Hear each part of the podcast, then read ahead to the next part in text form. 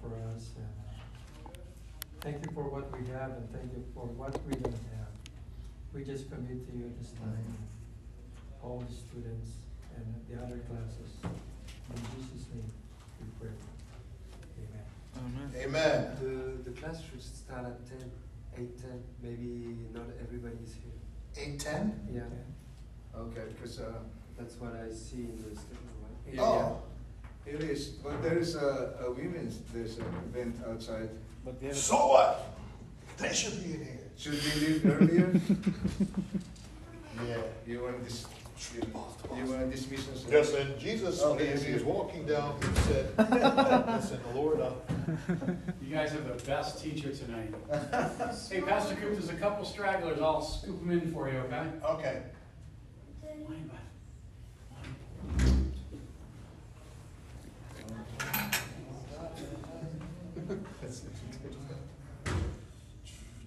It's early church, okay. That's the church, baby. In Puerto Rico?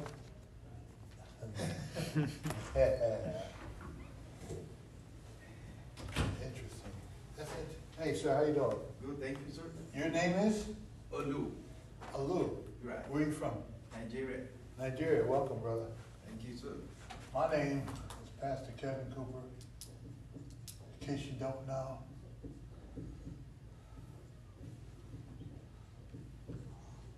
I am, for the last, let me see. This is two thousand twenty-one.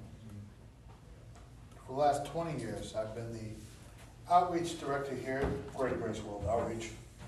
Um, I'm So tonight's first hour is about outreach as a ministry, the outreach ministry, okay? The outreach ministry. Um,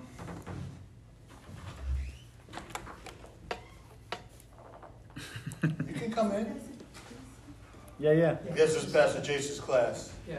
You're not my teacher? Yes, I am. I went to, I'm Pastor Jason. I went, I went to Africa. Now he's Pastor Jason. I went to Africa and God changed me to. I wanted to ditch for the women's seminar, but I was like, come. No, you rather be Guess I'll here. come.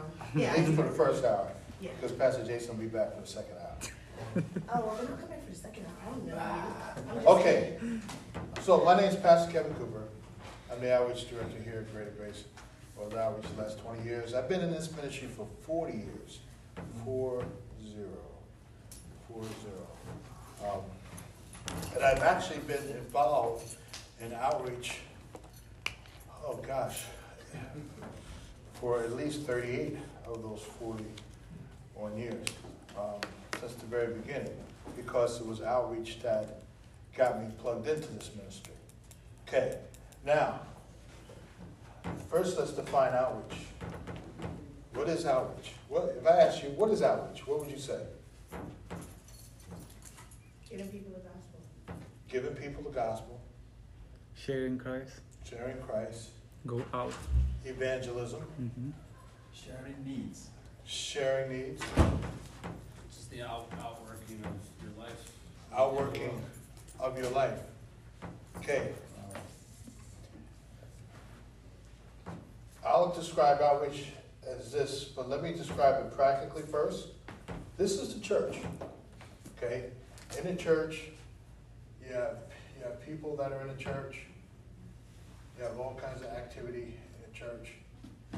Um, You'll probably go over uh, in-reach, um, follow-up ministry, etc., different portions.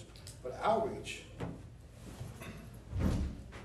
outreach covers all evangelism,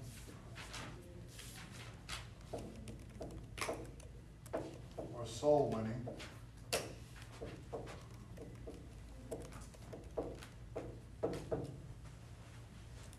Outside of the confounds of the church.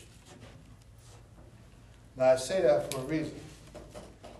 Because when we talk about sharing your faith, soul winning, evangelizing, it's very natural for, a person to feel insecure, shy, embarrassed, timid. And we should. You know why we should? Because it's not a thing about us that can save another person. This is the coolest thing about outreach. In Genesis 2, verse 7, the Lord God breathed Mm-hmm. into man's nostrils, and man became a living soul. His soul became alive. How? Through the breath of God. Okay? All ins all scripture comes from inspiration, right? It's Mhm. inspired, it's profitable. Okay? Breath of God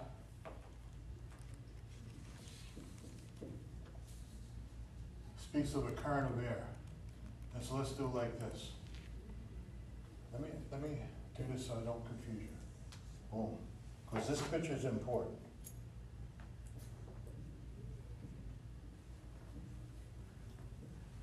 And I'm gonna give you some key verses a few minutes to go along with this.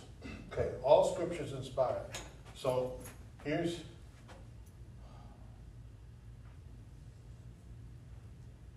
here's the Lord. Thank you, brother. Here's you and I. See, the most important thing you have to learn about the purpose of outreach, the purpose of preaching the gospel, Mm-hmm. the purpose of evangelizing, is not to communicate intelligent information. Mm. We're supposed to communicate the breath of life. Okay? There's a difference. There's such a difference. You know, when I first got saved, I would think the opposite. Well, I gotta study the Bible so I can tell somebody about Jesus. Now, I can tell somebody verses, but I can tell somebody what the Bible says they should do. I can tell somebody what the Bible says in a certain circumstance, but can I give somebody life, the life of Christ? Mm. Evangelism is not about communicating the book, communicating the book.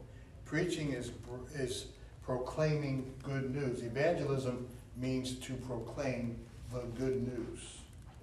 Okay? In the beginning was the Word, the Word was with God, the Word is God. Mm. The Word is speaking of who? Jesus Christ Himself. Separate. We separated. Well, if I know some scripture, I'll give you scripture. But I just gave you scripture, but I didn't give you Jesus. Mm. Evangelizing is giving Jesus. Outreach is bringing Jesus to a lost world. Now, I drew this picture because a lot of people, uh, I'll get to that in a minute.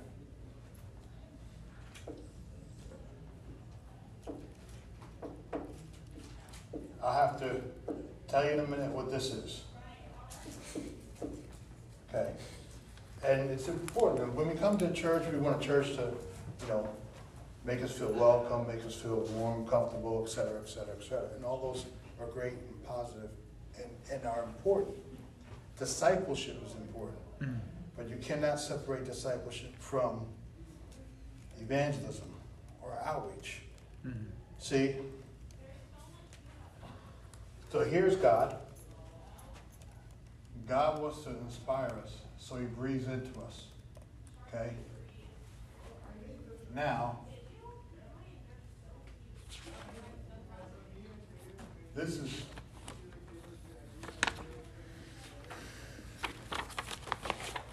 that's a Christian with a lot of knowledge, but never exhales what God breathed in and they can't move very far, and they don't communicate anything. God wants us to breathe. This is church ministries class, right? The most important thing about any ministry is that the breath of God must flow Mm. clearly. I'm a sidebar for a minute. Watch this illustration.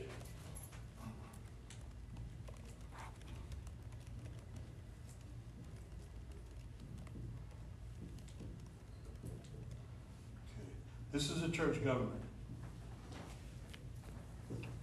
Okay, here's the pastor. Here's head pastor. Here's the board of elders. Now, a lot of places make a mistake and do this. They put the pastor under the board of elders. That's so dangerous. Mm. A group of different opinionated men can hire and fire the pastor of the church. If God is speaking to the church, who's he trying, who's he speaking to? Pastor. Pastor. The pastor teacher. The pastor teacher, right? God's speaking to the pastor teacher. Now, these are the departments of the church. Okay? Now he's Pastor Ramir, he works in Inreach, right? So let's say this is Inreach, and here's me, I'm an Outreach. Okay? We work together, but we're two separate departments. And here's finance, here's whatever else you want to call it, here's security, but different departments in the church, right? Then here's all the other helpers and lay workers in the church. And you look at this structure, that's a lot of people that hasn't even touched the congregation yet. Mm. Okay? Now here's the congregation out here. All right? These are the people in the church every Sunday, Wednesday, whatever. Okay? God's flow, God's breath needs to flow through the pastor, needs to flow through the elders, through the departments, the same breath. What happens if me and Pastor Ramir over here have our own agenda? And instead of this breath, we start spewing out this breath. Mm.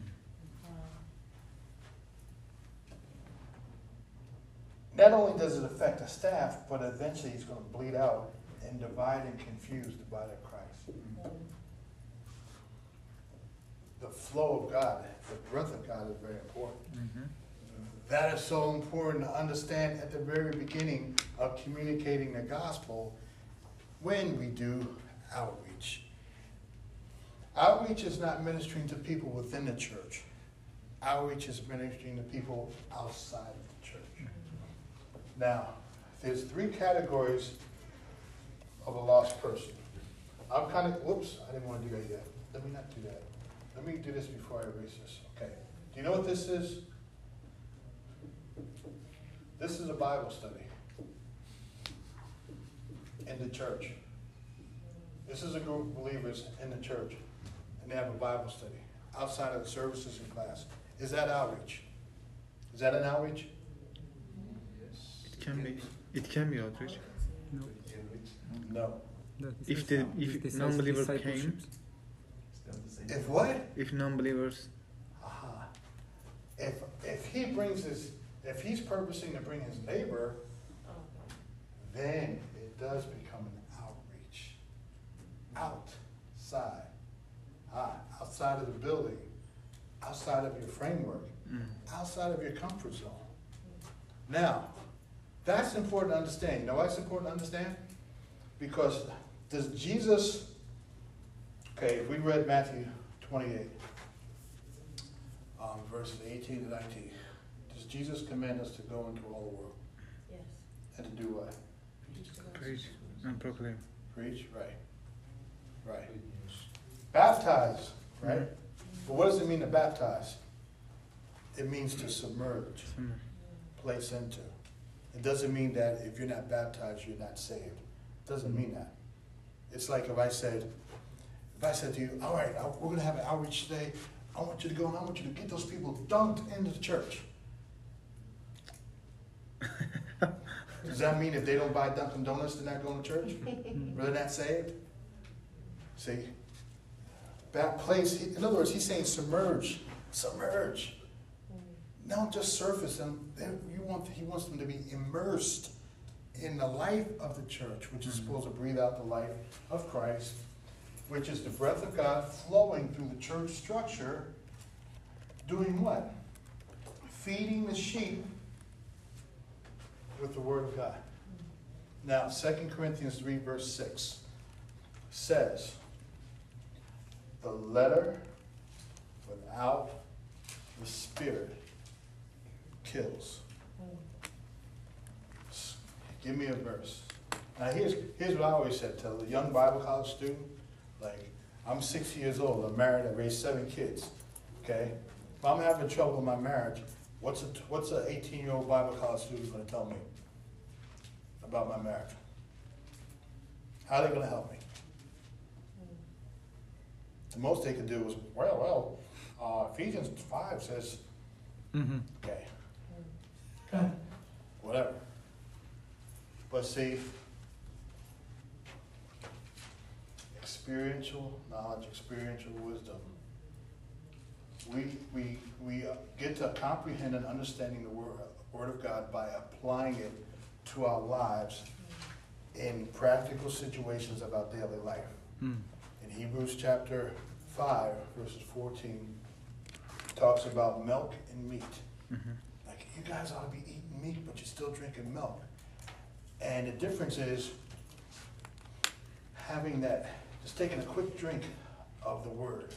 Like, you know, quick drink or digesting and concentrating and focusing and chewing. You gotta chew meat. Anybody here like steak?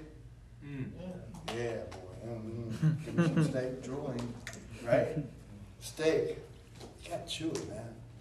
Do you ever just grab a steak and just swallow it whole? No, chew it. Chew it. But you can't chew milk. And it says, they that chew, they, they have their senses exercised through taking the word, applying it to my circumstance, focusing on the word instead of my own thinking in the midst of the circumstance. And now it makes me a discerner, it says, between good and evil. Now, that's very important. Mm-hmm. See, that's all part of evangelizing.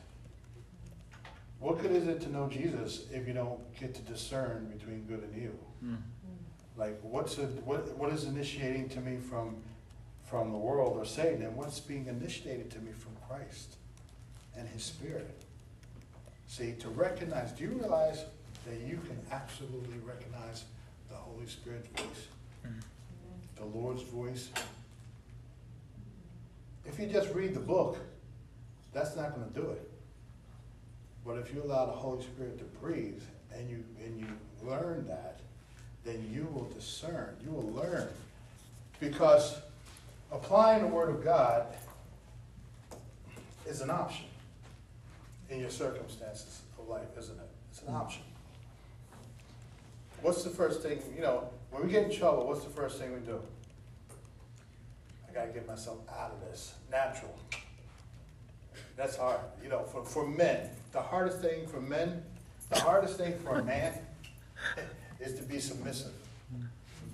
But I gotta tell you, it makes the strongest, the strongest men are submissive.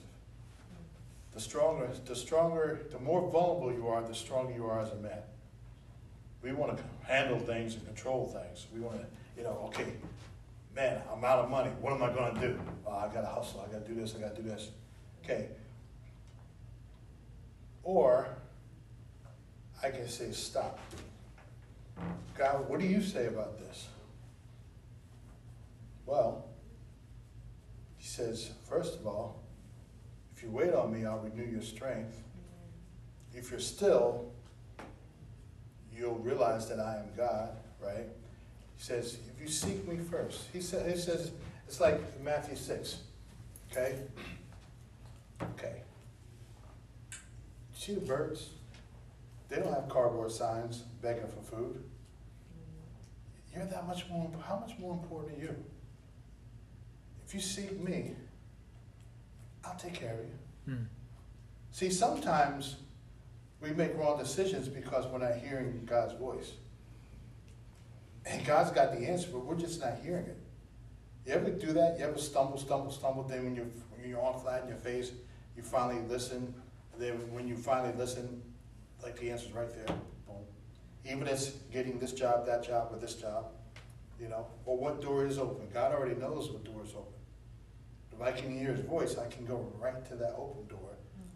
Or hmm, he, he must, God must have a big screen TV where we just kind of, you know, it's like the comedy show. Let's watch the humans stumble.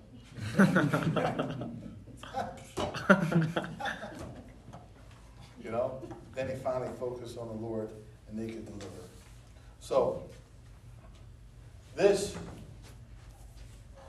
this is important. This is not evangelizing. This is great. This is edifying. This is powerful.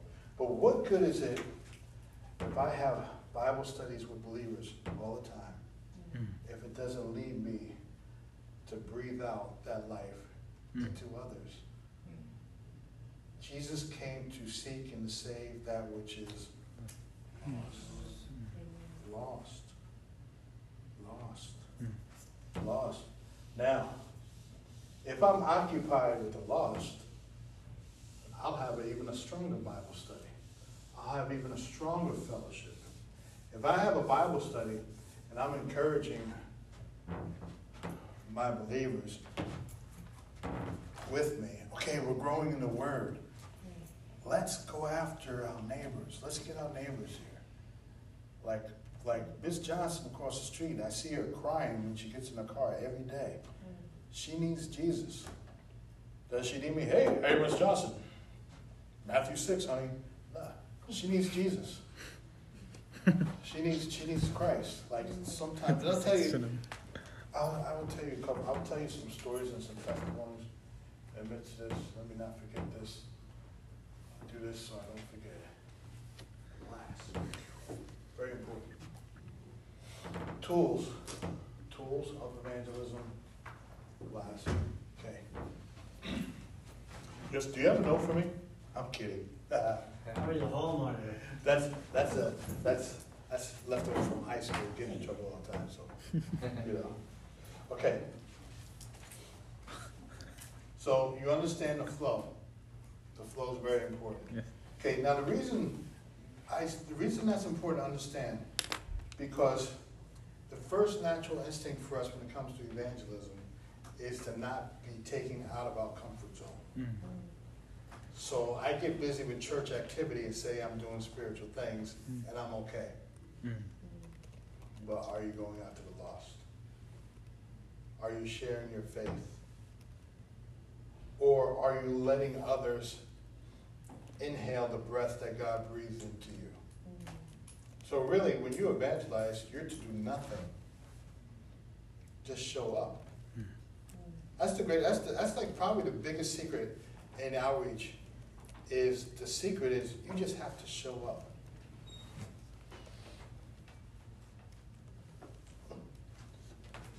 When you came before you came to this class tonight, did you do you know the name of every single person in this room, and did you know exactly what clothes they would be wearing tonight, or what car they drive? But God does, right? Okay. When we go outreach, we don't know who the lost are. I mean, yeah, we can get a have an idea, but there's a lot of times I go on outreach and I run into a person and they're gloriously saved, and I love that because I, I mean, now I, I'll go look at a person and tell them, tell if they're saved or not. I just look at them; their countenance testifies. There's something different about a person who's saved. I look, wait a minute. Some of you in trouble. I'm kidding, I'm kidding, I'm kidding, I'm kidding. Um, okay, so first, three categories of lost person. First is they've never been reached by the gospel.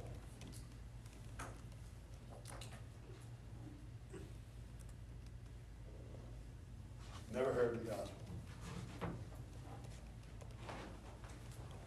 That's a very unusual category in America. Hmm. Very unusual. Okay? Second, two are to me are the most prevalent in our society today. The second one,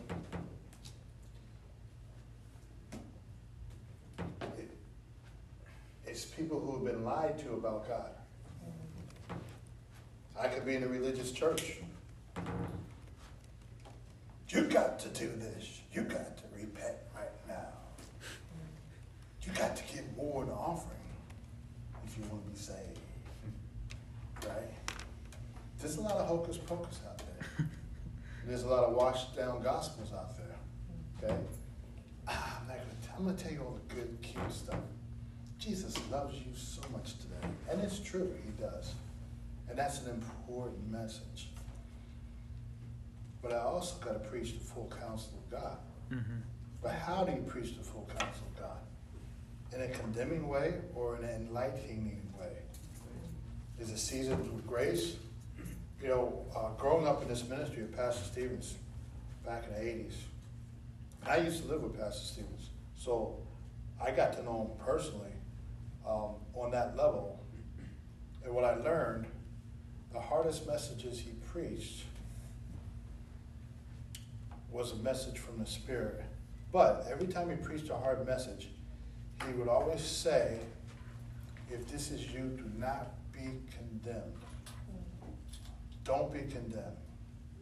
That's not who you are now. Grace, etc., etc., etc. But he explains sin so that we will understand why we make the decisions that we make and gave us the tools to be able to think correctly about our circumstance, understanding what God says about it. But at the end of the day, it's still up to us Mm. about to make that move. He could preach a hard message on, let's say, alcoholism or whatever. Hard message on that.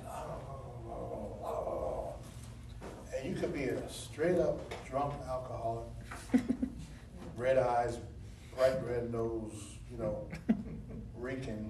You know, everybody moves three rows over.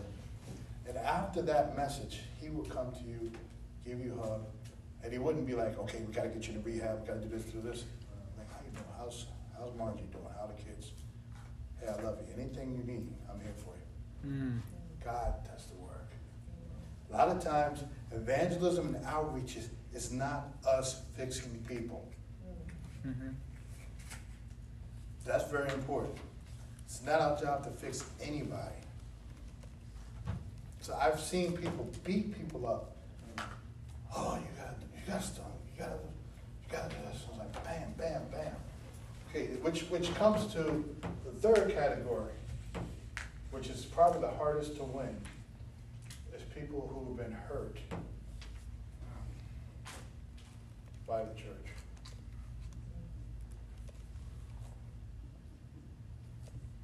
How many people do you run into that don't go to church anymore because they've been disappointed or they've been hurt? Or, I tried that, but it just didn't do anything for me. Why? Because, well, I couldn't remember enough scriptures, and they said I have this problem because I don't know these particular verses. It's like, no, maybe that problem, you have a problem because you- they're not helping you to get to know who Jesus is. Mm. I have a, I have a quote from, um, great lady who's, who does, um, interviews on Focus on the Family. Uh, and she's a reco- she's a, a born again Christian who was a lesbian and who is now straight, married with kids. And she said that a lot of people in church, I wish they would, you know, they said they were giving me the gospel. You know, they told me about hell, they told me how to repent, they told me about, you know, God is good and holy, and all those things are true, but nobody told me about Jesus. Mm. Once somebody did, I was able to find, understand myself, and find release and victory. See, Now, here's another thing. Um, I'm giving you a lot, and, and because I only have an hour, I'm giving you a whole semester. Because I would spend, I would spend a whole, I could spend a whole class on that. That's like the God's pyramid. You know, you know those fake pyramids, they try to sell you something? Mm-hmm. That's the godly pyramid. Because I tell you something else. Watch how this works. Let's say if I'm the, hey, speaking of ushers, right? If I'm an usher in the church, and you're first time coming to church, and I say, excuse me, do you mind, can I just move you over here? You say, ah, sure, okay. Then what if I came to you again and said, ah, excuse me, come and move here now. Uh, uh, okay. The third time, you're like, wait a minute. Right? But why did you move the first two times? Because you came and you saw somebody who you thought was more spiritual than you, they're here, they work here, and you automatically submitted to that. See? There's an automatic trust factor that happens when a person comes. If there wasn't trust, they wouldn't show up in the first place. That's an influence of trust. That's very important because real evangelism and real outreach produces trust. Mm. Okay? To remember this. Okay. Produces trust. So, that usher, hi, has to be in the same flow with the vision of the church. Now, sidebar, I'll come back to here before I erase it, is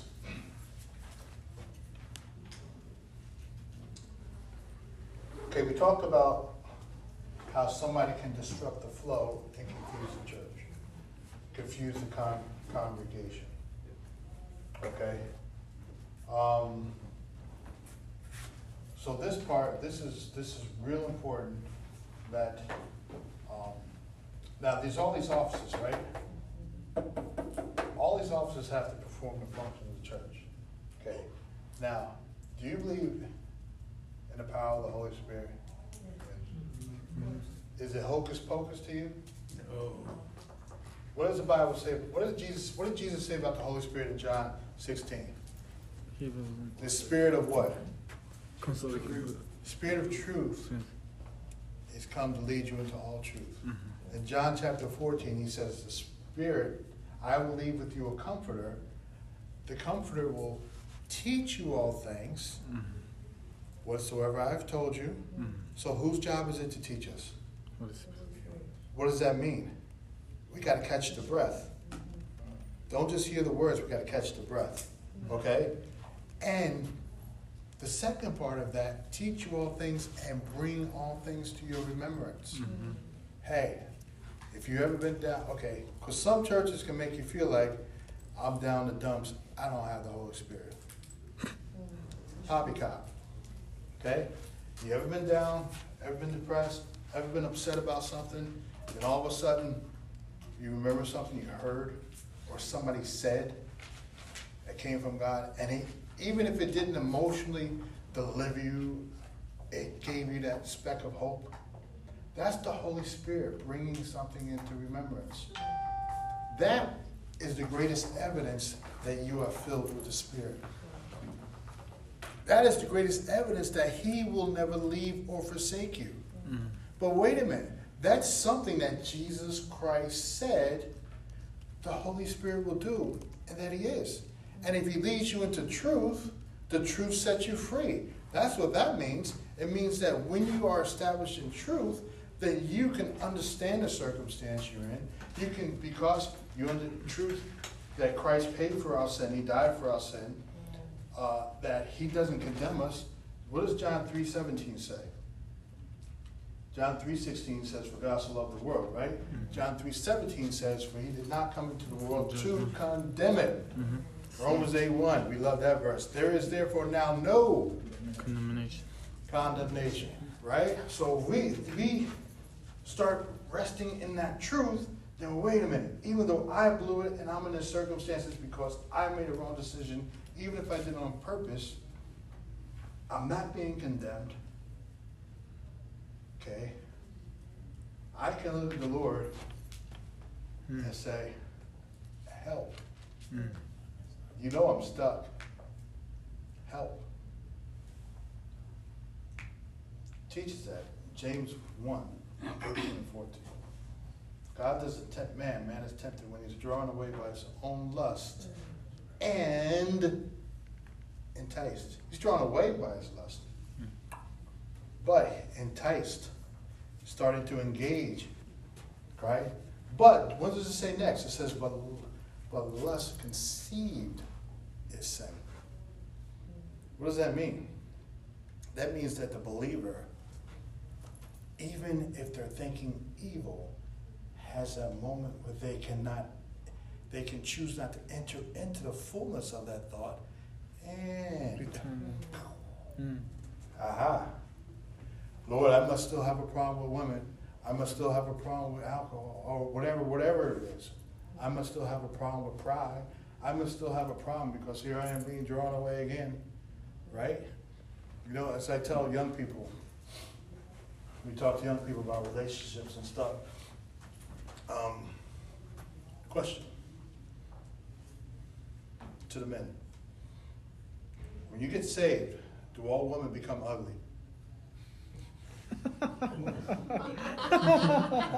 Are you supposed to think all women are ugly? All women can be beautiful. But you don't have to lust after them. How did Jesus treat women? The woman caught in adultery, Yeah. he, he gave her her dignity back. Right? See, as a pastor, like, you want to be a person that women can trust. Especially if you get into, you know, you're in reach or whatever, you're dealing, you have to counsel women that are in a bad marriage, the whole nine yards. They need to be able to trust you. They're being vulnerable and opening up their souls. It's like if you're not a trust, if we're not trustworthy for them to come to, how are we like Jesus? The woman at the well, Mm-hmm. right? Mm-hmm. I love that. I must need to go see that woman. Why? Because she has been taught that hooking up with these certain kind of men that are going to give her the comfort that she's looking for. The whole thing about the well is like her, her soul is thirsty. And that's what lost people have a thirsty soul. Jesus is like, the truth is going to set you free. Says, you know, that's why you think about it. How, how would some of us Christians evangelize and approach her? Oh, girl, you got to get your act together, man. You living with this guy and you had six husbands before? You know, let me give you this verse. Bang, bang, bang, bang, bang, bang. Right? Jesus didn't do that. He said, give me something to drink. He says, if you knew who I was, you would be asking me to get you. Right? He was saying to her, and that's why he said, oh, by the way, go get your husband. I don't have any. Yeah, I know you don't. You have, five. And the dude you're with now is not your husband, right? He's saying, honey, you're dipping in the wrong well. You're not, you're not, you're thirsty. But what you're reaching for is not quenching your thirst. He says, I'm what you're looking for. Truth. Because this is why evangelism is so important. Because if we have the truth and we're not communicating Christ in truth, what are people stuck to know? Hmm. Only thing they're stuck to know is everything that the world's already taught them. Bad place to be. Okay, I don't know why I wrote tool. I'll figure it out. Two. Figure it out. Right? Emmanuel two. Hopefully that breath will come. I catch it. He told me to write that. I catch it. Huh? Skateboarding. Yeah, no, know, right? Uh, Some better come. Okay, so, remember this. This is why, I was like a tricky question, huh? You know, you have Bible studies that like outreach. uh, People, a lot of people get involved in church activity because they're afraid. Outreach, not just outside the building, outside of yourself. Do you do it because God says to? Mm. Will you believe it? Yeah. But we, we mis, see, we screwed up.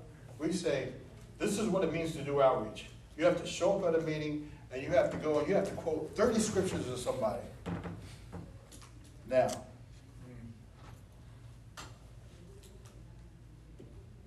is evangelism about getting people to heaven? Hmm. I've, I was caught up in this for years. I gotta get somebody to say a prayer. No, it's not. One of my main lines is gonna be, do you know if you're going to heaven if you die? Do you wanna go? One of the things that really changed my mind, or really woke me up, was when we had, years ago, we hired a group that did the play, Easter play, Heaven and Hell. And the emphasis of the play was as your name in the book. Were you in that play that year? And I remember, every scene was about somebody either accepting Christ or not accepting Christ in a normal circumstance. And at the end of the play, the big guy sitting on the, st- on the, you know, is his name in the book? No, Lord, his name is not in the book. Depart from me. Ah! and they let you jump off the stage into like a mattress, like a make Oh my god. right? And so here's the message afterwards. Do you want your name in the book? Yeah. Do you want to go to heaven? Yeah. Say this prayer. Repeat it slow, please. Amen? Cool beans. Get him outside. Hey, you know who Jesus Christ is? Not a clue. Not a clue. Not a clue. You can tell people about heaven all day long. And they can know about heaven, but not know Jesus. Mm-hmm. You can tell about people Jesus all day long. And not a word about heaven. Mm-hmm. They're gonna be all set. Even if they don't know where they're going. Oh, well, they're not surprised, right? But they'll know. Let me ask you this question. Stranger knocks on your door. Do you just open the door, and let them in, have some food, use the bathroom? Not, not in Baltimore, right? Right? No. What do you tell your kids? Don't open the door to a stranger. Why would God Wow. allow a stranger in his house? Wow. Depart from me, I never knew you. To people who did God's work, he called them workers of iniquity. The biggest problem God had, Jesus, who did Jesus? Jesus didn't even argue with the demons. Mm. But who he got angry at were people that were deceiving people about who he was Mm. and who his father was. The Pharisees. Nicodemus coming to Jesus, one of the top, top Pharisees, one of the top guys in the church. Top guys, knew the scriptures. John chapter 3. You must be born again. Well, what are you talking about? Can you imagine talking to Jesus personally and not having a clue what he's saying? That's scary. And you got the robe, you got the. Jesus, I can quote the scripture. What are you talking about? I can. I, I am the scripture. Whoa, hello. right? Okay. So, let God take you out of your comfort zone. But the key is, all you got to do is show up. Look at Luke chapter 9. Luke chapter 9 and Luke chapter 10. We're going to read these. This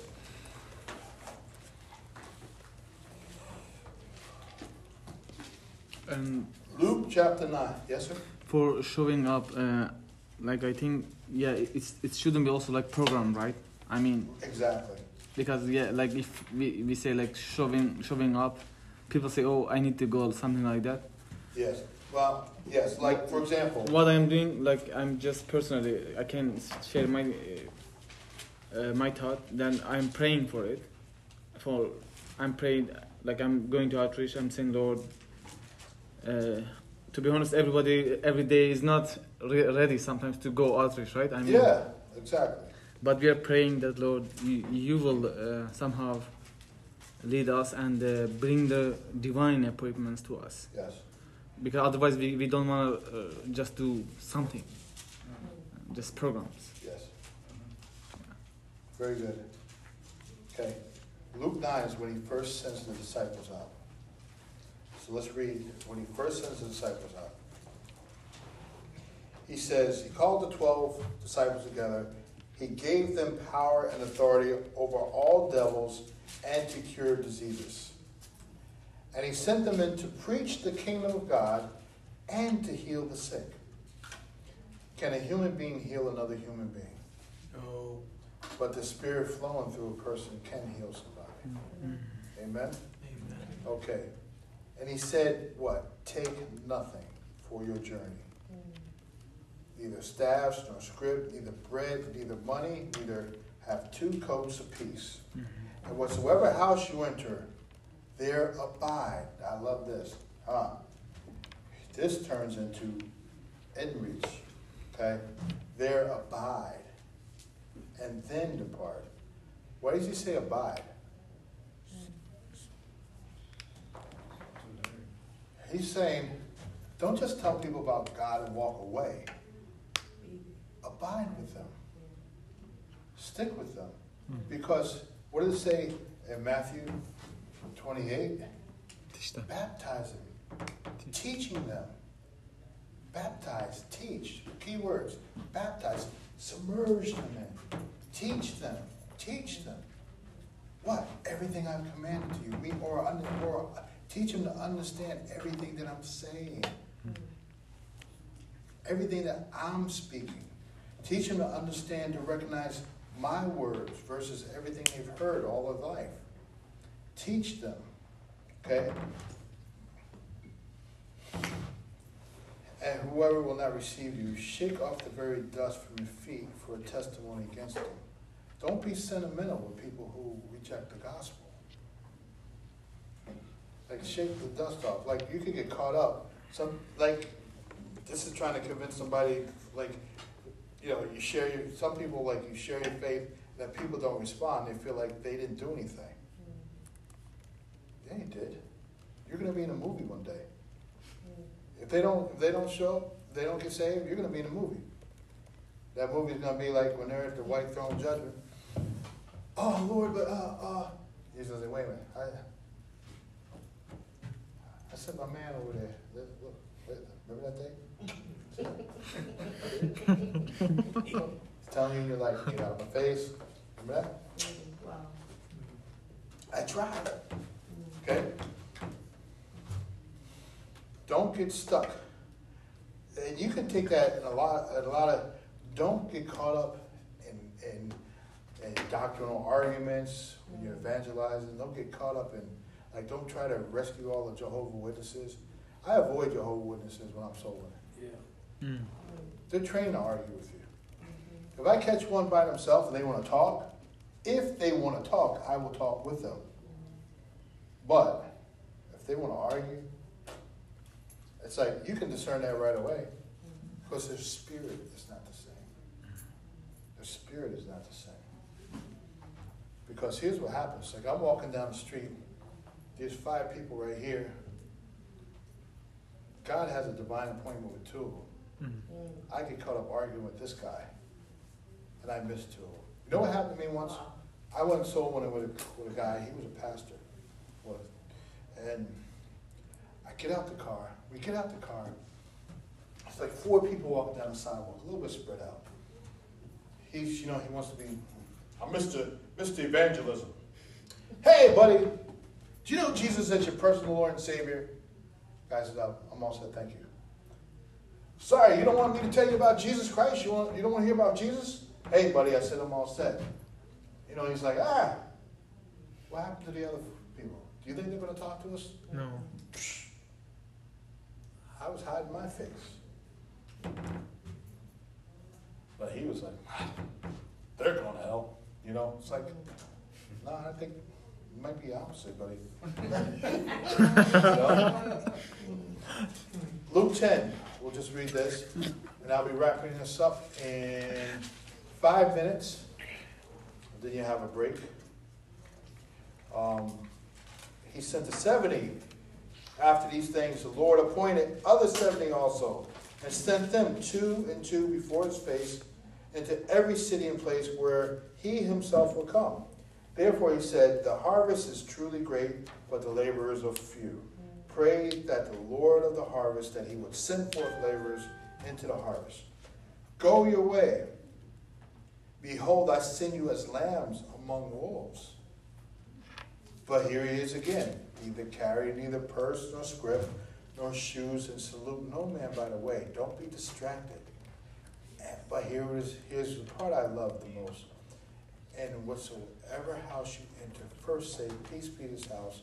And if the Son of Peace be there, your peace shall rest upon it. If not, you shall, it shall turn to you again. And in the same house remain, eating and drinking whatsoever they give you. Mm. Abide with people. Make disciples. We're not just to tell people about Jesus. We're, we're here to impart Christ's life to people. That's personal. That's personal. Like, who would be here today if there wasn't a personal touch from Christ? Somebody made it personal. Somebody just said, hey, do you know the gospel? Blah, blah, blah. Oh, okay, yeah, I agree with that. Now I'm here in Bible school forever, the rest of my life. Yeah, right. Something personal that happens. Something personal that happens. Okay. Class and PT. I want to tell you two stories. Two stories. One, here's, here's the only, here's a good example. Well, uh, tools, let me tell you tools first. What's the most important thing, what's the most important tool that you have in evangelism? Trucks. Huh? The trucks. The Holy Spirit. Prayer. Holy Spirit. I would say, good answer. Love you. Prayer. Prayer, Holy Spirit. The Holy Spirit. The Spirit. We are. Bob, you crazy. Shoes, shoes. yes, you need the shoes. just show up. Oh. Just show up. Whose breath is it? Yours or God's? Christ. God. Amen. Aha, think about that. Whose breath, who's trying to breathe here? Right. Now, yeah, yeah. Is it like this? Ah, okay. The Lord knows who we are, where we are. He knows every person. He knows who's been praying to him out in that street. So this guy that jumps out the car, like got used by Satan because God probably wanted to speak to that third guy walking down, right? Mm-hmm. Okay? Look, the Lord knows. He's like, don't be distracted. Take nothing. Don't even take a track mm. right? Take nothing, right? You got my breath. Just mm. walk. Just go. And boom, he does it. He does it. He leads you to somebody. Or somebody comes up to you. Excuse me. You know, or you look at somebody's eye and you can you get you discern because you're sensitive to spirit, that person's hurt. Mm. Hey, brother, you all right? You know, that person's hurt, okay? So just go. The second, I'm giving you three tools. Yours may be a little bit prettier than that. You know what that is? Here. Listen.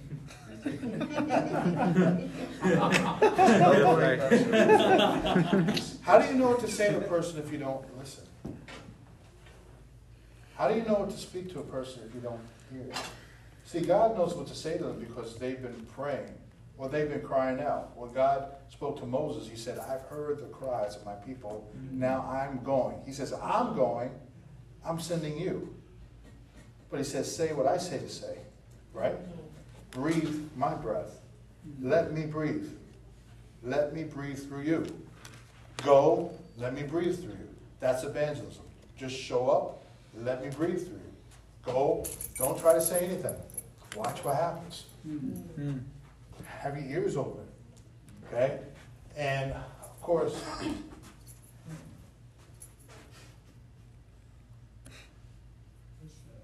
No. that's the last one. Smile. See? Ha It came back. Uh-huh. I Came thought it's a back. watermelon. Huh?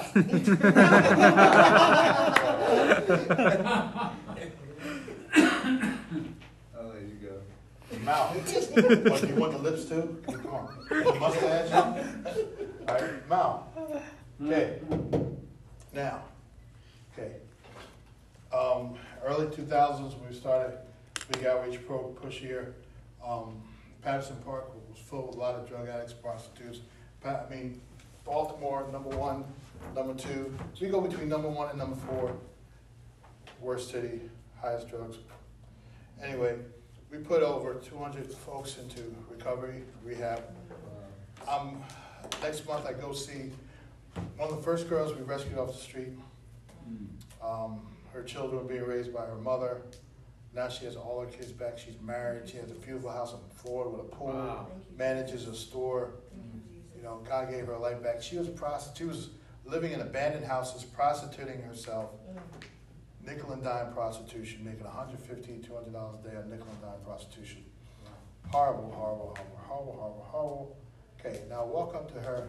Hey, Jesus loves you. You think that's gonna work? Mm. You know what she'll say? Well, she, you know, a lot of times girls are out there because they've been abused. Great, that's what Uncle Jim used to say to me every day. I don't need nobody to love me, okay? Second, um, that's all the Johns say. They love me. I don't need Jesus to love me. So you know what we had to do? That third thing, glass. That's why I wrote glass. You just loved her like Jesus loved her. Hey, it's okay, honey. I'm not gonna call, come out here and call you a hoochie mama, okay? Are you thirsty? I got a program. When you're ready, we're here. I'll be around, you know, you'll see me consistently, okay? You need something to eat, I'll get you something to eat. I'll never give you a dollar, but I'll give you something to eat. I'll get you a coat. I'll even buy you a cigarette, okay? And eventually, three, six months later, Built a little bit of trust, Mm. not because she heard 20 scriptures, but because she saw Jesus. Mm-hmm. Because a glass of cold water was given in his name.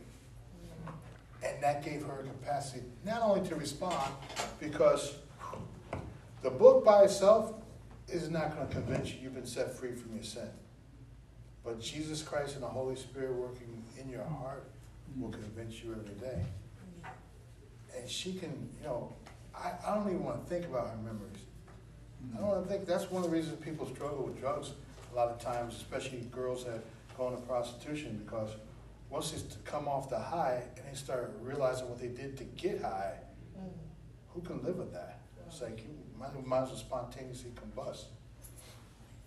And I don't remember what PT is. Great for Pastor Taggart. Um, okay, so I gave you like, I gave you a whole semester in uh, fifty minutes. Okay, you get that? You follow, you able to follow me? Yes, Yes. Okay, remember, outside of the church, outside of your comfort zone, Mhm. okay? Uh, But all you have to do is show up. You get it? It's like, I don't wanna do that because I'm uncomfortable. Just show up. Let God's breath breathe freely. You don't wanna stagnate the breath of God. Mm. And you know what? The greatest thing about soul winning? God uses it to build you up. Amen. That's a fact. Because you go and all of a sudden God uses you, you know, and guess what? Now you're convinced of His grace and mercy in your life because you know you didn't deserve it. Okay? You said something to that person that you weren't even thinking about in the scripture, but you knew it. Where did that come from? Oh, the Holy Spirit brought it to your remembrance. Mm. Oh, man, you know what? That's how I want to know I got the Holy Spirit. Not because I do something supernatural, but because God is actively alive in me. And it's like, oh my gosh, for real? Yeah, Mm. enjoy. Then evangelism, outreach, outreach, true outreach outside of the church becomes exciting, fun, stimulating. And it saves you. You know, I could be in the worst trouble of my life. All I gotta do is think about that girl. And I can't deny, I can't deny God's a redemptive. I can't deny God. She, she got healed of memories that I could never even walk through. Mm. Okay? So, Lord, thank you for this time with these lovely students. And I pray that you'll bless their lives and use them. Use them. Let breathe through them. In Jesus' name, amen. Amen.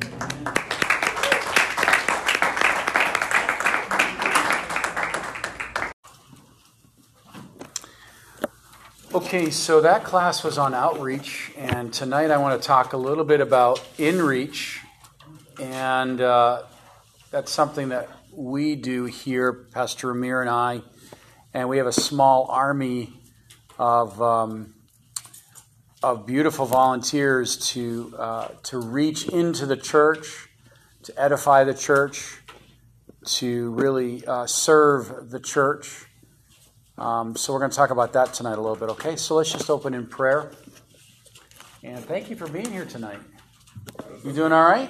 Yes. All right. Lord, quicken us, fill us, bless these words, and may they be your words in Christ's name. Amen. So, really, within reach, um, we had said that there were five tiers or five levels of a church or five people groups in a church. Can you tell me what those five groups are? Seniors, seniors, Okay. youth, Yeah. Married, Yeah. married with children, Yeah. single, single. And college. College students. Good. Okay, so youth, college, married, married with children, and seniors. Okay, it's good to know who's in your church so you know who to serve in your church because the natural propensity is to gravitate to people you like. Okay, so that's really easy. That's really easy, and, and un, unintentionally will ignore those other groups of people.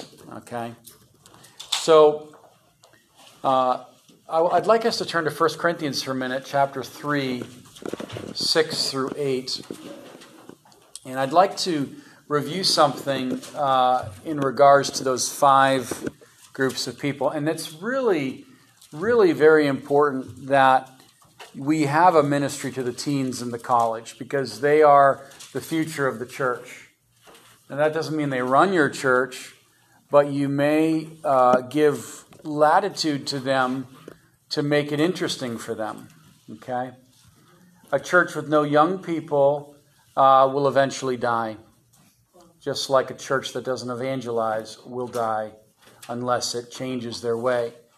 A praying church, uh, a church is, is the survival of a church. Um, so when you think about your Bible study, your church, your your group that you're ministering to, really identify um, not necessarily in an administrative way, but just ask yourself, am I reaching everyone in my church? And it, it, that's what InReach is all about. It's reaching in and discipling. Because why would God give you new people if we cannot take care of the present people? And that is a real deal right there. One of the greatest um, dangers of a church is that we become so inward that we don't look outward. And I think Pastor Cooper did a good job that outreach is critical, the critical to the growth of the church. Because without a good outreach, there's not a good inreach, and without a good inreach, there's not a good outreach, right? Because we're all mobilizing each other to reach out, to reach up. So um, that's something I'd like you to consider as we think about this. Now, in our first class, we talked about thinking like a church planter. Remember that? What did we say a church planter was? Someone who reaches people, someone who initiates people, connecting with people, um, meeting the spiritual needs of the people, Okay. preparing place for fellowship, Preparing a place for fellowship. Good. team building, and building people. Okay. Excellent. Good.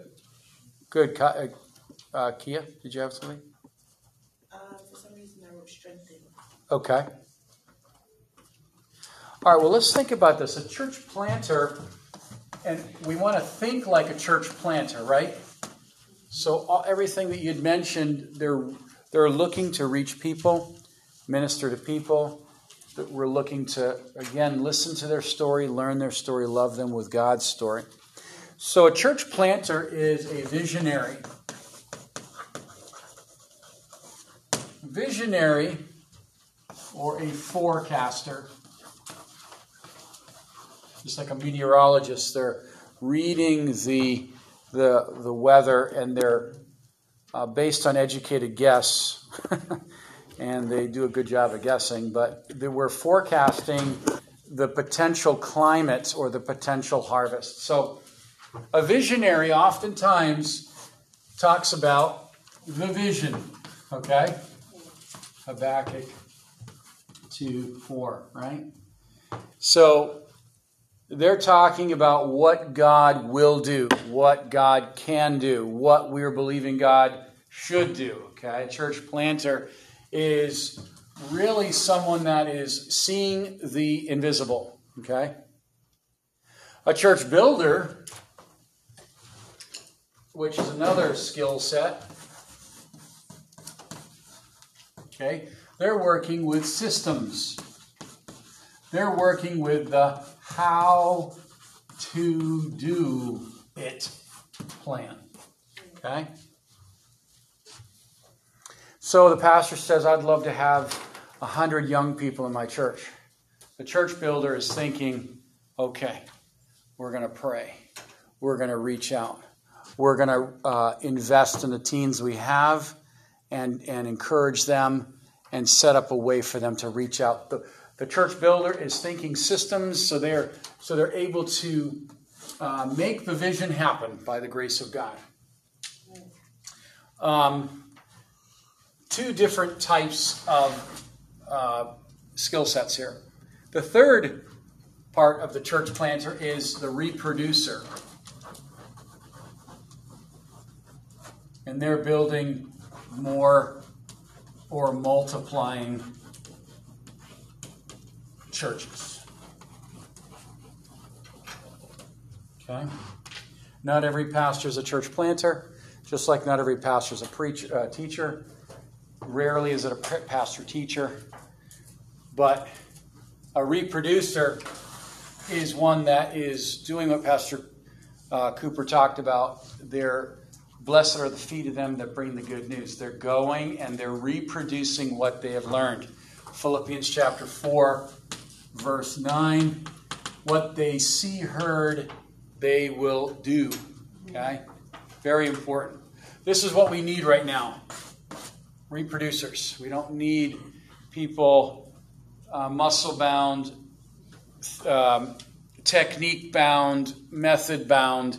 Know, we need implementation, implementation, implementation, implementation. This is the reproducer. Implementation. And that's what I love what he just said. 99% of it is showing up. So, thinking like a church planter, key, key person in your church. Okay, you need someone that speaks the impossible. The builder, you need the team, and we're going to talk about this tonight, InReach. The infrastructure, working with the pastor, working with the team, building the team, building, making sure the, the, the vision is clear. Remember we said those five things? Anybody remember them? What are the five things? Uh, urgency of evangelism. Urgency of evangelism, acute sense of evangelism. Good. What was the second one? Understanding culture. Understanding culture. Can't reach a culture that we don't understand. Good. What's Location. what's that? Location. Okay, good. Surveying and identifying a hungry location. Yeah, uh, hungry, hungry location. Thinking strategically to plant churches. Say again. Thinking strategically. Yes, thinking stra- strategically. Good. What's the last one? Clear mission. Yes. Clear mission. People, most people fail because they don't know what is going on. Okay? And, and the leader can get impatient with people, put pressure on people, but it's his fault because a clear mission will mobilize people. Okay?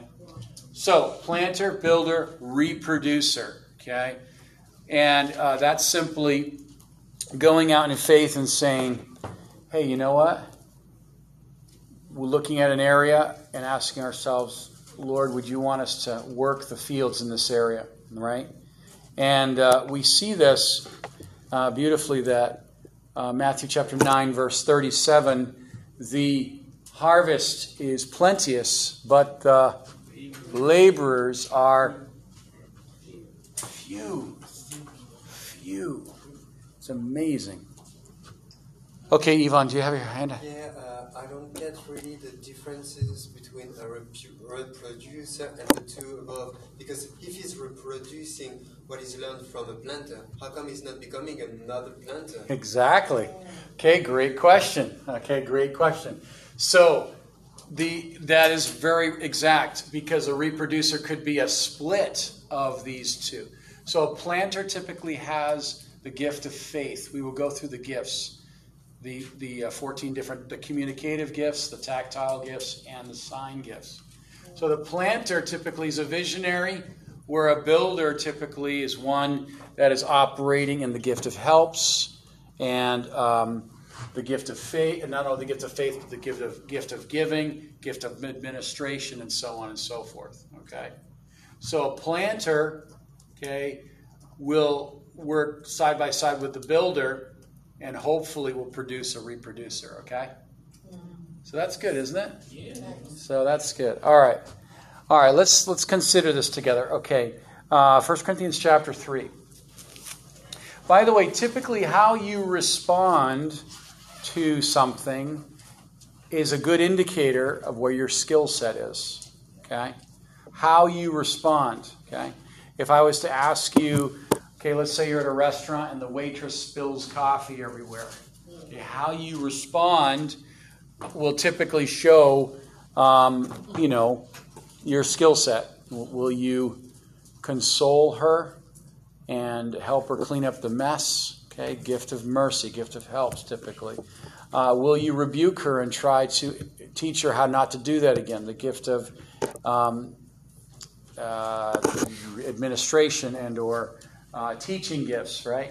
Will you, um, I don't know, buy her lunch and sit her down and and just hear her story? Maybe that's the gift of giving. I mean, it's it, it's a very interesting. Uh, maybe you'll stand up and instruct the uh, the whole restaurant how to be careful with this waitress. You know, you know, it, it's uh, it's really incredible how you typically respond. What is your passion? What makes you come alive? Uh, be attentive to it. I've been in classes where I've had many students, and, I've asked them that question: Do you know your gifts? And um, you know, very few know more than one or two. And I would say this to you as team builders you cannot lead your team or a team unless you study them and lead them by their gifts. One of the major mistakes, one of the major mistakes, major, major, major, is we just throw people at needs. Don't do that. It's easy to do. I've done it. I've made many mistakes this way. I'm careful. I'd rather have a few people and train them and know where their strengths and weaknesses are than use them. And then eventually, in, in a short period of time, they just get burned out. Okay? I would rather do less with anointed, trained people because God will build them and they will build churches. Because we're not, we're not building churches, we're building people that will build churches, right? Okay. Huge point there. I hope by the end of that semester, this is going to be crystal clear. All right. So I want to show you the five aspects of InReach. Okay? The five aspects of InReach. And by the way, don't forget the website. I just erased it. MBCSCHM2021.blogspot.com. That has everything uh, of what we're talking about tonight. Okay? All right. So, who wants to read 1 Corinthians 3 6 through 8? Shout it out to me here. Yes, Andrew, go ahead. 3 6. Through 8, yep. I have planted Apollos, watered, but God gave the increase.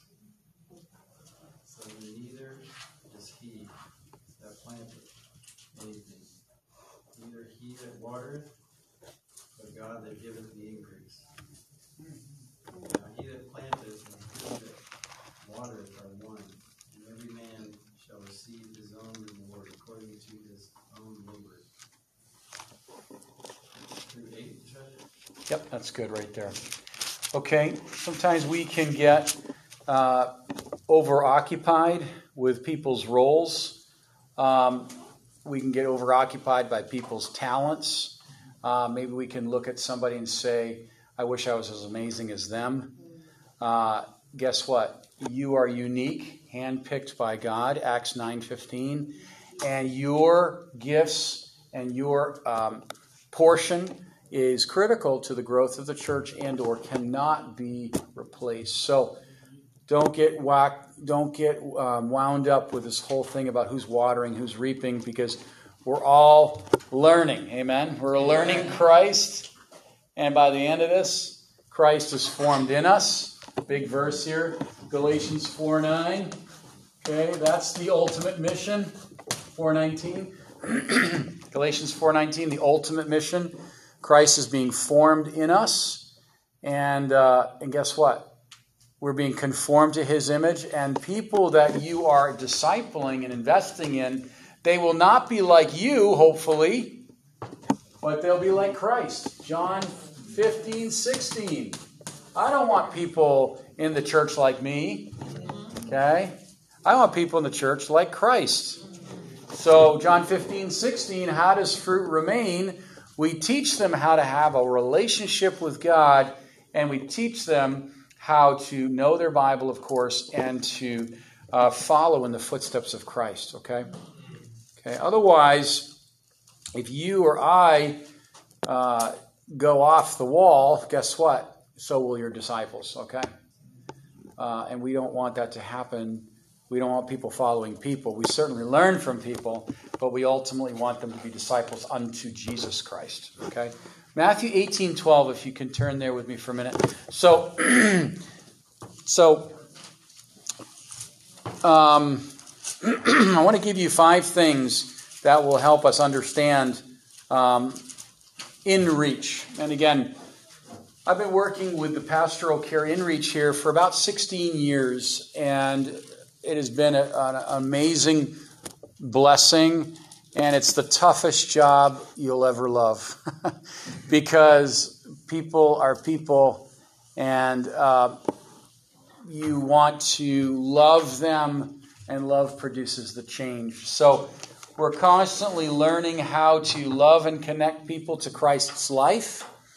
We want people to connect to the message of Christ. We want people to connect to the mission of Christ. Uh, outside tonight, we had a women's uh, get together, about 225 women out there, give or take.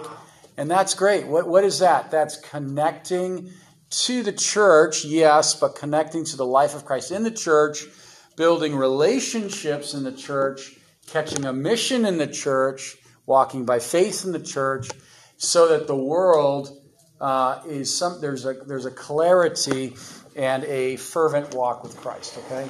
Uh, so, so important. So, Matthew 18 12, what do you think if a man has a hundred sheep and one goes away? Does he not leave the 99 and go to the mountains seeking after that one that is straying? In the world, guess what? They don't do this. They let him go. They say, oh, I got 99, I don't need that one. Okay? Not in the economy of God. We go after that one, right? We go after that one. So, this is the principle of inreach. Again, people come into the church, they are exposed to an, a service. And by the way, when you invite someone into a church, there are they are being ministered to on so many levels, so many levels. That's why I always like to um, not only sit with them when they come, but quickly reconnect with them to uh, have their experience go more than just an emotional exposure, but something deep. Questions are stirred up, um, people are met, uh, and we want them to feed that desire and make it into a lifestyle. So I love this.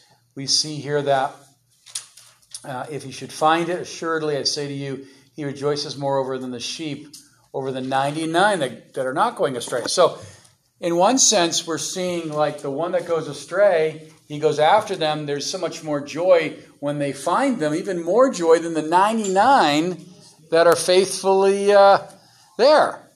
Now, this is a this is a healthy balance and an important point is we can't ignore the faithful in our churches. This is why having an understanding of who's in your church and to consistently reach out to them. If that means by phone call, by visitation, which we're going to talk about in the next class, uh, sitting with them, sending them cards, uh, having a consistent action or initiation of love. It's important because faithful people go through difficult times too, right? Right? And sometimes we can be chasing the addicted or the broken or the person that is clamoring for attention. But what about the person that's in the back row or the middle row or, or, or row three that looks, says, and does everything right, but inside they're dying? Okay? Key element. I think, I think when you call someone by faith or God puts them on your heart, you talk to them and you can find out real, really soon that maybe this call saved their spiritual life, right? Encouragement, that's the glue of the church, okay? So, hospitality. Hospitality. Okay, I'm going to give you five things here hospitality, visitation. We have a fun approach for visitation we'll talk about. Uh, integration. Integration. Hopefully, I'm going to spell this stuff right tonight. Integration. Body care. Now, I have done many seminars on this, and I will say this, and this is not a judgment, this is, this is the reality. Most churches have an excellent outreach. Excellent. I mean, like, wow. Inreach? Mm-hmm. Crickets. Crickets. So I am passionate about it. So, and, and I, I will say this if you have a strong inreach, by the way, people come to your church. One of the main reasons why they come to your church is not radio, it's not TV, it's not even tracts, even though those are so important. Guess what the major reason how traffic comes to your church? How? Word of mouth. Word of mouth. And that's it's three out of four in our church. Okay? It doesn't mean we stop doing what we're doing, right? But if people have a good experience, if they're if they're cared for, guess what? They're going to tell people, right? They're going to tell people. And then lastly is discipleship. Now, I'm not saying we have a babysitting service here, right?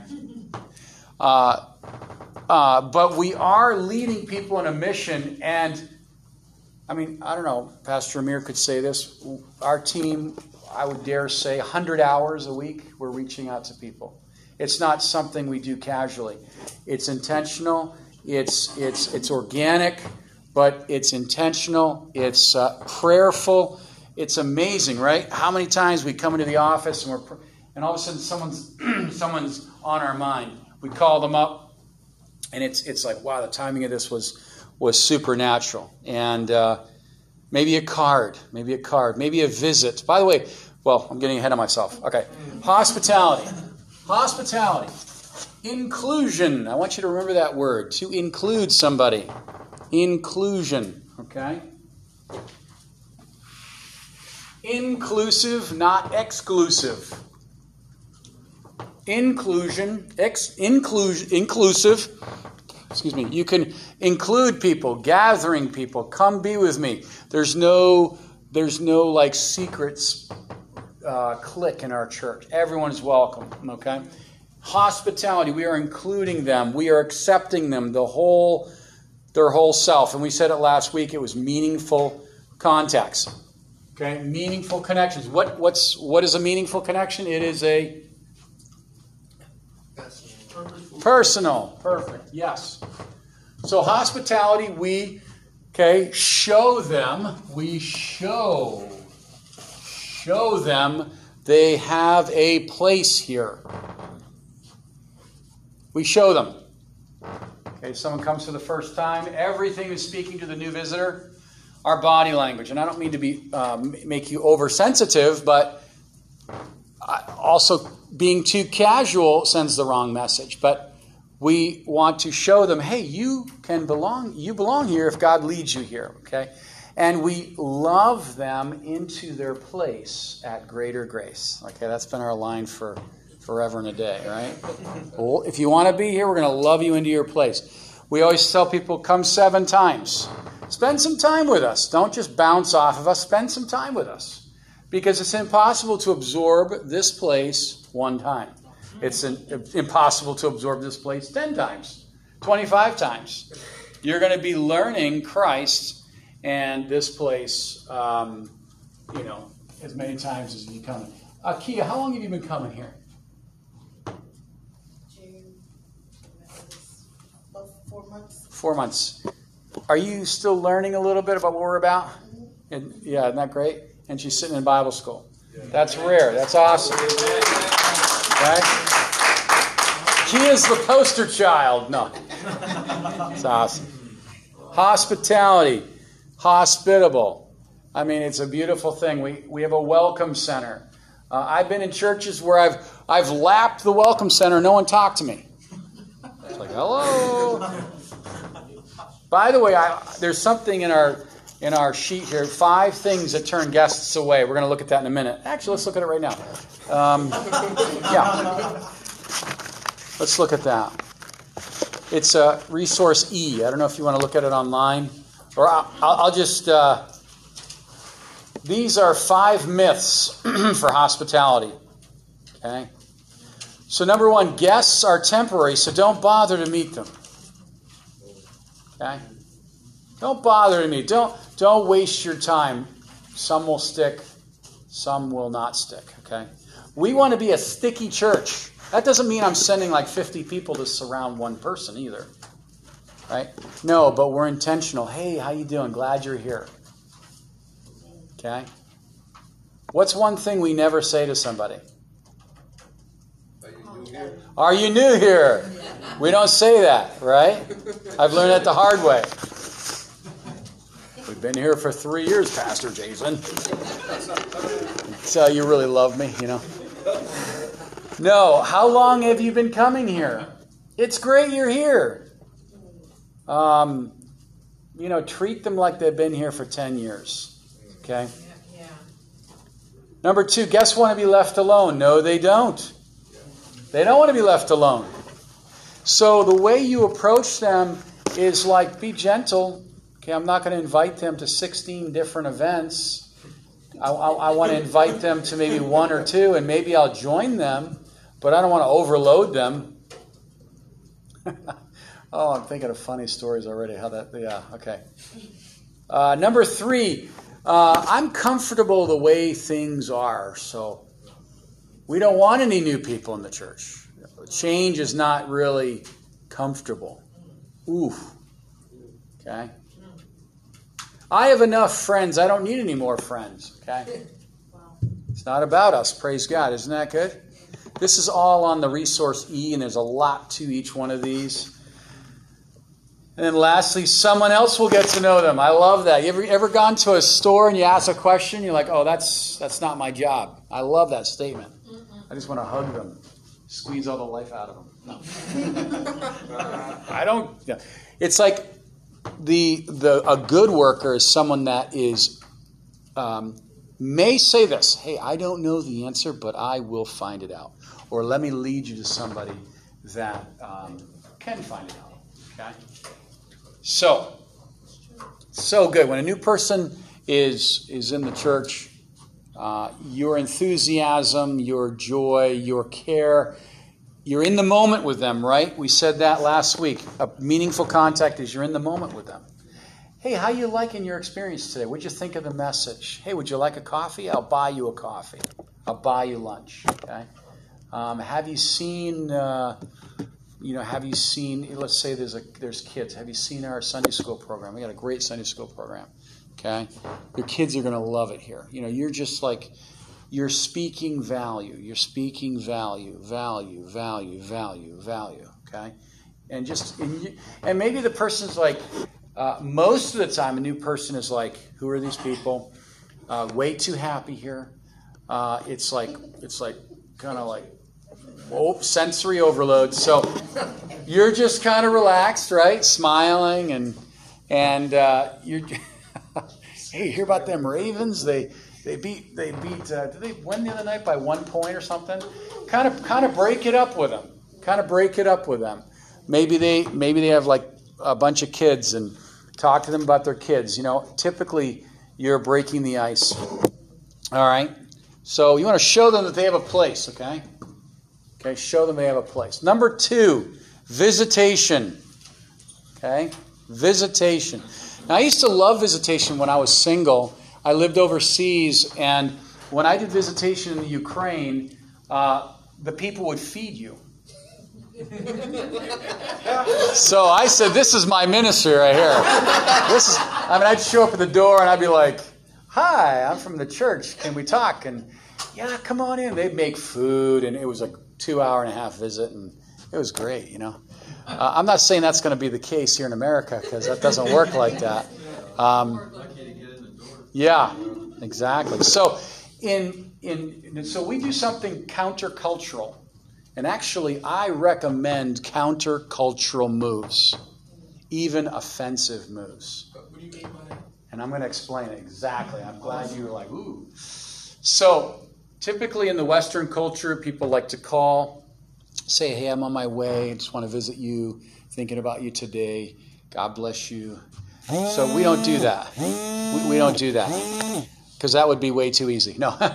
Uh, so, we want to respect people, we want to love people, we want to be honor people's privacy. So typically when people fill out cards, okay, we email them, we call them, and yes, within 24 hours or 48 hours, we visit them. Now, how do we do that? We show up at their door, and it's a brief visit. We don't even go in the house typically. Knock on the door, say, Hello, my name's Jason from Greater Grace. Just wanted to thank you for coming to the service. I have a gift for you. This is my gift. This is my gift. Right? And I, I'm on their doorstep. The person's in shock. They're like, okay, who are you? And it's like, it's, hey, I just want to say thank you for coming. I know you have a lot of choices out there, but how did you enjoy your visit? What spoke to you in your visit? And I can't tell you hundreds of visits that we've done that have been less than five minutes or 10 minutes that have spoken volumes to people. And I can show you on one hand, actually half a hand, how many people complained out of hundreds of visits. So, visitation, there's a time to call and there's a time to go. And most of the time, it's a time to go. And maybe we leave a packet at the door, we leave a note if they're not home, and we do one visit. We, and if there's a FaceTime, it's great. We want to invite you to the next event. We have Grow Deeper. We have a we have a, a special small group for all our new people. Come learn about us. Come ask those tough questions. Come meet leadership. Come open your Bible. Grow deeper with us. And it's it's soup to nuts, 10 minutes. And we didn't we didn't interrupt their time too much and we kind of reminded them of their previous visit. And I tell you, it works. It works. It works. It works. Okay? Now, sometimes they'll be like, oh, come on in. It's like they treat you like the long lost uncle and you're there for an hour. Okay? That's great. That's rare, especially with people's schedules. But the call, an email, we generate an email, a thank you email, and a visit typically between the first and second visit, because that's the most in time, that's the most important. That first to second time, this, if they come again, the ratio of them continuing seven times is very, very high. Very high, like over 60%. But right here, we're sending them a card, a, an email, or a visit, and say, hey, you want to grab lunch? Uh, food is a great option, by the way. Food. Um, that's why our cafe, hey, it's disarming, um, and it also is an awesome way to really hear their stories. So, visitation, we go to where they are. And then we love them, love them into their place. We show them in hospitality, and then we go and we love them into their place. We see where they live. We see maybe their extended family. We see uh, whatever. We see, we hear, we learn, and all of a sudden we have something to talk about the next time we meet. Or a prayer request. Hey, how's your how's your mom doing? We've been praying for her this week. You asked me to pray. How is she doing? I cannot tell you, you know this. You remembering their communication speaks volumes. Yeah. speaks volumes to them, okay? So, visitation, uh, hospital visitation, hospice visitation, men's discipleship. And by the way, promptness is very important. If you let someone that comes to your church and you don't talk to them for seven days, the likelihood of them coming back is super, super low. But in, in supernatural cases, they may come back. But we want to be in touch because guess what? The devil is talking them out of coming back. I mean, you walk in and the devil's like already telling them to turn around, right? All right. Thirdly, integration. They're learning their place. Learning. So, integration. Integration means we're inviting them to a grow deeper, to a small group, to a community group. Maybe, maybe it's like, hey, what's your passion? Um, maybe someone's interested in music. Hey, why don't you come be part of our band or learn how to be part of our band? Volunteerism. Great. We're going to have to spend a class on that. How to keep volunteers. How do you keep volunteers, by the way? How do you find volunteers, by the way? Make them involved. Invitation. Invitation. Good. But even before that, Give them the responsibility. Some past them, I heard three things. What was the question?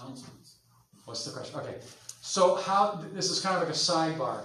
How is it that you can gain volunteers or team members? You know the their ta- you know them first. Okay. If you know them, you know you can lead the the position. Okay. Elhan said it. And we're going to spend a class on team building. But this is it relationship. Relationship. They will shovel garbage with you if they know you and like you. I'm not saying we're going to go shovel garbage, but my, my principle is this is that relationship, relationship, relationship. Not just throwing them at a need. Like tonight, we needed five guys to help us work with the ladies' seminar. I, we, you know, Pastor Amir and I called 25 guys, right? Four guys show up, okay? And I just said, hey, listen, could you help us? You know, tomorrow we bribed them with a free lunch, so we have more guys tomorrow. I forgot to mention that. oh, you did? That's probably good because we, we only can give five meals, by the way, tomorrow. We got like 10 guys, so you're going to McDonald's tomorrow. We'll be like, no, I just kidding. Relationship, relationship. Okay, integration. So we want them to learn their place. We want them to learn their gifts. We want them to learn that the church is a normal place and the world is an abnormal place and not vice versa. Okay? It's amazing. We want to, and I always say this with, with hospitality is a great place for someone to learn their gifts because maybe you don't know your gifts. So you're learning the body. You're learning uh, and enjoying other friendships and rela- I think Kia, when you were here the first time, I think I introduced you to like 15 people. Yeah, it's great. I do the same thing with my wife. It's like she's been here for like 40 years. Like, no, because it's like we don't we don't know where the connections are, but in connections, in integration, when you're knit together in love, that's when people stick. All right, body care, and this is not cosmetics or health anything healthy. Okay, so we are again. Uh, I'm sorry. So we show them they have a place. Let me clarify that. Hospitality, hospitality is saying you belong here. You have a place. Body care is we're showing them their place. Again, we're showing them their place. Okay? So in visitation, you use nine different gifts. Nine. Use the gift of faith, giving, um, gift of mercy, gift of administration, gift of uh, evangelism, and so on and so forth. So when you're ministering in body care, which is serving the body, okay, serving the body, then you're showing them their place. So let me ask you this question How many people know everyone's name in this room? Raise your hand if you know everyone's name in this room. Okay, raise your hand if you know five names in this room. Half the room. Okay. So body care is I am intentionally getting to know the people in my in my sphere, right? One concept that we have in our church is called adopt a family. Adopt a family. Adopt a family means that a seasoned family sits with a new family in an organic way, you know, not just out of this mechanical, like, I am your, you're my project. I'm not talking about that. Projects. I was told I have to sit with you. That's going to go really good. No, you're sitting with them, you're engaging them, you're learning them and learning compatibility, and you're discovering who they are, and you're spending time with them. And maybe that's for three months, two months, two three months. You're having lunch with them in the cafe. Maybe you're doing outreach together. Maybe you're sitting together in a wrap or an event. Adopt a family. I highly recommend that in, in churches to get to know other people because naturally we want to stay to ourselves. We want to kind of seclude. We want to just talk to people we like. And this is one of the major complaints in a church is cliques. And I don't. I, I get it. I get it. It's uncomfortable to uh, to get to know people. It's scary. Statistics show that a friendly church, by the way, is not how friendly you're received on the way in, but what happens to you after the service is done. Do people talk to you? Do people engage you? Is there some sort of like interaction? Because we have to be kind to you because you're coming in. But when you're leaving, that's when it's really real, isn't it? That's why our Welcome Center is not only an informational place, because again, number one, a lot of people don't know what's going on in our church. You can announce it every day for a hundred days, and it's amazing how people still don't know what's going on in your church. That's why you have layers of connections, right? We have screens, announcements, emails, um, one on one. Hey, did you know, right? That's why we're doing video announcements now. Aren't those pretty cool? Yeah. Those are great, right? Skits, right? Um, raffles or whatever we do. Um, I don't know if we do raffles. I don't know if that's a good one. I knew a church that was giving out $25 gas cards for every new person. It's not a bad idea. Okay, I'm sorry. I don't know if that's a good thing to say. I came from marketing. I was a marketing manager uh, before I was overseas, and yeah, I got these marketing ideas. The church is not is not a business, right? We want to be creative. So, ooh, all right. Body care, learning each other, learning each other, learn each other. And you're going to be amazed because the devil might say, Oh, you're the only one that thinks like this. You're the only one that's like this. Guess what? We're all we're all the same in a lot of ways. The, the, the fact of the matter is, some of us are walking with Christ, some are walking ahead of Christ, and some have ditched Christ, if we could say. Right? So we want we want to bring it together. We want to bring it together, okay? Body care. So we have what's called community groups in our church, and Pastor Amir works with our community groups. We have well, we did have 13. I think we have eight now, right? And what they do is they uh, they they get a list of people that live in the 21206 area code, right? And they build a team of faithful um, body members that are in the church that are seasoned, and they call, visit, and they do an event in their community. And it's a way to, to be known in the church. Remember, Satan's plan is to make an impersonal church, so we want people to be known. Okay? We're going to spend some time there, okay? Uh, in another class. And then discipleship. In discipleship, that's the fifth one, right? Okay, discipleship is we lead from our place.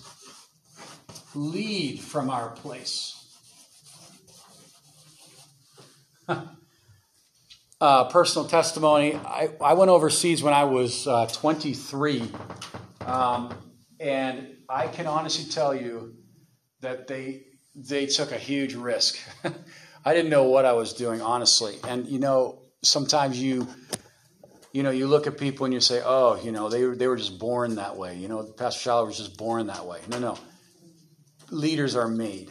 You are being made. You are being uh, built step by step, brick by brick. And I remember being overseas, and I'm like, Lord, I'm the wrong guy for this. Okay, I'm, in the, I'm way over my head. And this is where God really ministered to me and showed me uh, Him and Him alone. And then over the years, by faith, uh, we started to learn things. And I learned things typically the hard way, right?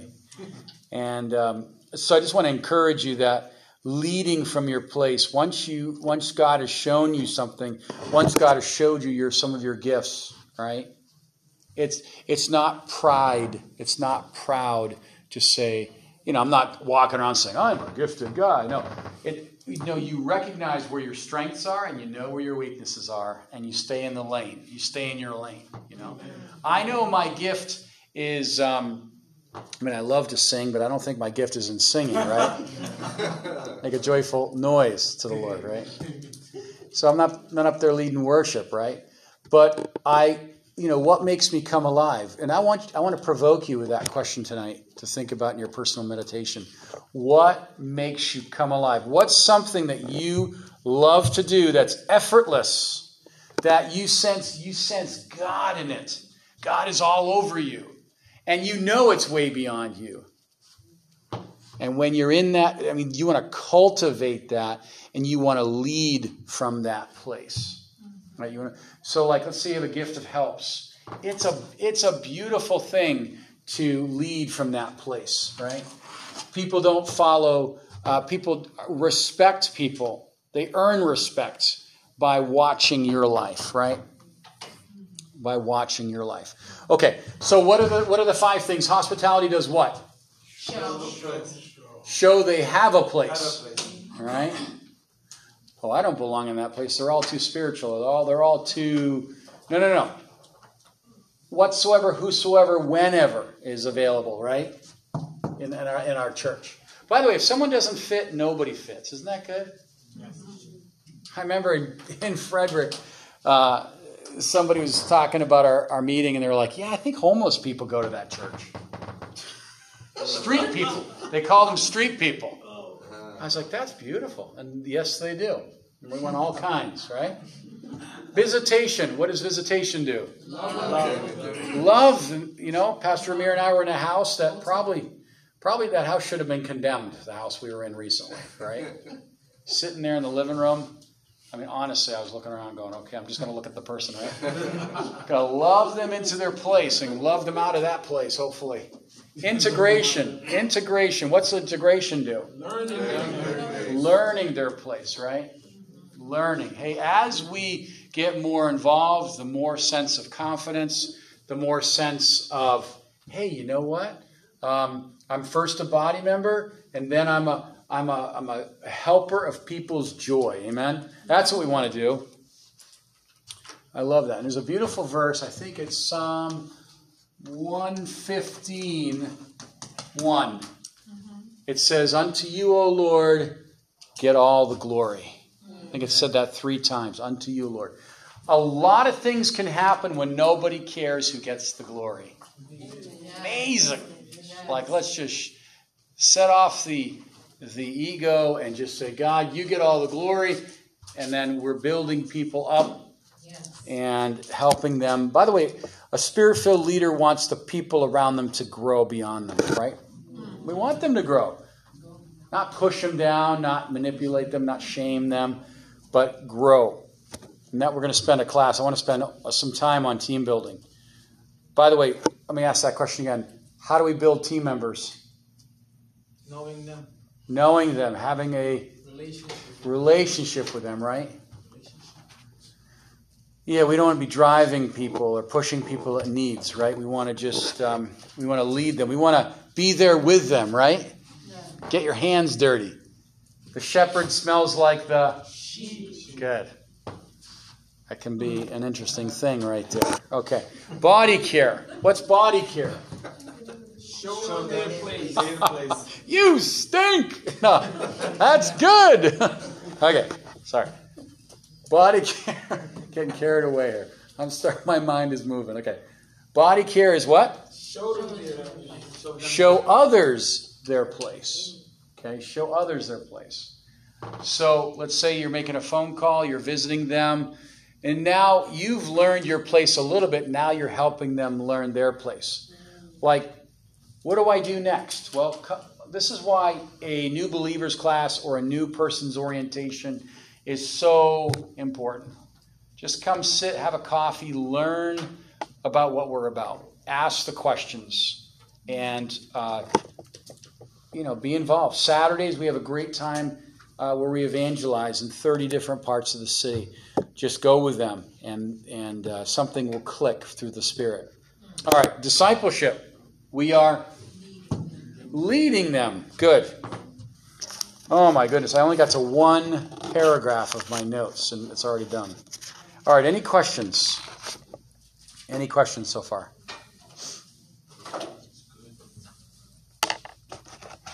Really? No questions? Clear as mud. Thank you for that. All right, so The station can be different in different places. say again? The station can be different in Absolutely. in the part of the other, other, other places, in other countries, Absolutely. according to culture. It can be. Yeah, that's the important. Yeah. But I have honestly I have honestly seen this that most things work the best when they're countercultural. Uh, and I'm all about I'm all about honoring culture. But the problem with, with culture is um, you're at arm's length or you are you are controllable. Yeah. I remember, okay, this is interesting. I'll close with this. Uh, we used to work with Korean teenagers for several years. And if you know anything about Korean teenagers, or Koreans actually, they're not touch, they're not touchy kind of people, right? So when we moved back to the States, God gave, gave my wife and I a job as a youth pastor in a Korean church. I have no idea why he did that, because it was like a Slavic culture to Asian culture, which Slavics or Slovenians are typically very outgoing, where Asians are typic can be very introverted and quiet and kind of to themselves. Uh, I know now why, because we have since then been all over Asia, and this was a breaking ground for us to learn the culture. But I'll never forget it. My wife, my so this is a funny story, and and just indulge me for two minutes. So we would always try to hug the pastor and his wife, and they had this. They had this move where they and it was like I could only get like four feet from them, right? And I, I tried like a jujitsu move. So it's funny because I could not, and I'm a hugger. I'm a hugger, okay? Um, so my wife, oh, and the most important person in this particular church and most Korean churches, and I can be corrected, but in my observation, the pastor's wife is the most influential woman in the church. The pastor's the most powerful, but the first lady, they call her, is typically the most influential. So in this particular church, and I love them to pieces, and so I'm, I'm, I say this respectfully. She bought a red bag, and guess what? The next week, every woman in that church had a red bag. I was like, all right. So they're a close community, close knit, da da da. Wonderful people. I love the Koreans actually. Um, so I'll never forget one day. My wife's like, after like three months of the arm bar, my wife's like, I'm done with that. So I don't know how my wife did it, but she somehow moved her wrist. And she brought the first lady close. I mean, in. Big hug. And you could hear the church gasp. The church gasped, and I gasped. I'm like, okay, I just lost my job here. Um, and the lady was like this. And my wife was, you know, she just had it from God just to hold on to her for a little bit. Yeah. So the lady relaxed, and I thought, you know, I was hyperventilating over here because I, I know that culture is like, this was not a good move. It can, count, it can counter, be counterproductive. So the next day, uh, the next week, I should say, my wife came back to the church, and I was expecting fallout. And the first lady was there, and she was just standing there. And uh, yeah, exactly. She said, "Where's my hug?" And I think my wife had more impact in that church than I did. And she, okay, and no joke, the church culture changed to hugging, to, to and so people lined up for their hugs. No, I'm not saying they lined up. I'm not saying they were doing that, but it was like this amazing something broke in the atmosphere. So I am for, within reason and without offending the daylights out of people, is go counter, go counter cultural because we would have never reached the Koreans, and we were there for three years, and God moved in that in that place. But uh, going countercultural, and you can be creative, you can be respectful. And I, I often played the, the you know the ignorant American, like oh I didn't realize you know, but I know exactly. And, it, it, and it, I don't know how to say this, but God will lead you, and it'll be special. You know. Okay, so we have a quiz for you. We gave that to you because we love you. It's very easy. Okay. Maybe look at the resources that I put on the website because we're going to talk about them next week. Uh, five attitudes why, well, uh, that turn away guests. Okay. based on hospitality, and then also the mission statements, the big picture, and these will show like ushers, welcoming center, mother's room, in reach. These are some things to uh, help you understand why we do what we do. And then lastly, oh yes, Daniel. Um, I took a look at the website today. and Yeah. I was a little confused how the structure. I don't know if, if I missed you guys. I'm explaining how it was like, like how it was structured, but Yeah. I didn't really figure it out. Yeah, so the way that is, it, it just puts the most recent at the top. So you just scroll down to the bottom. And then you hit more, you hit more read. Yes. And then, then it goes by days. Yes. It goes by the days, so it just keeps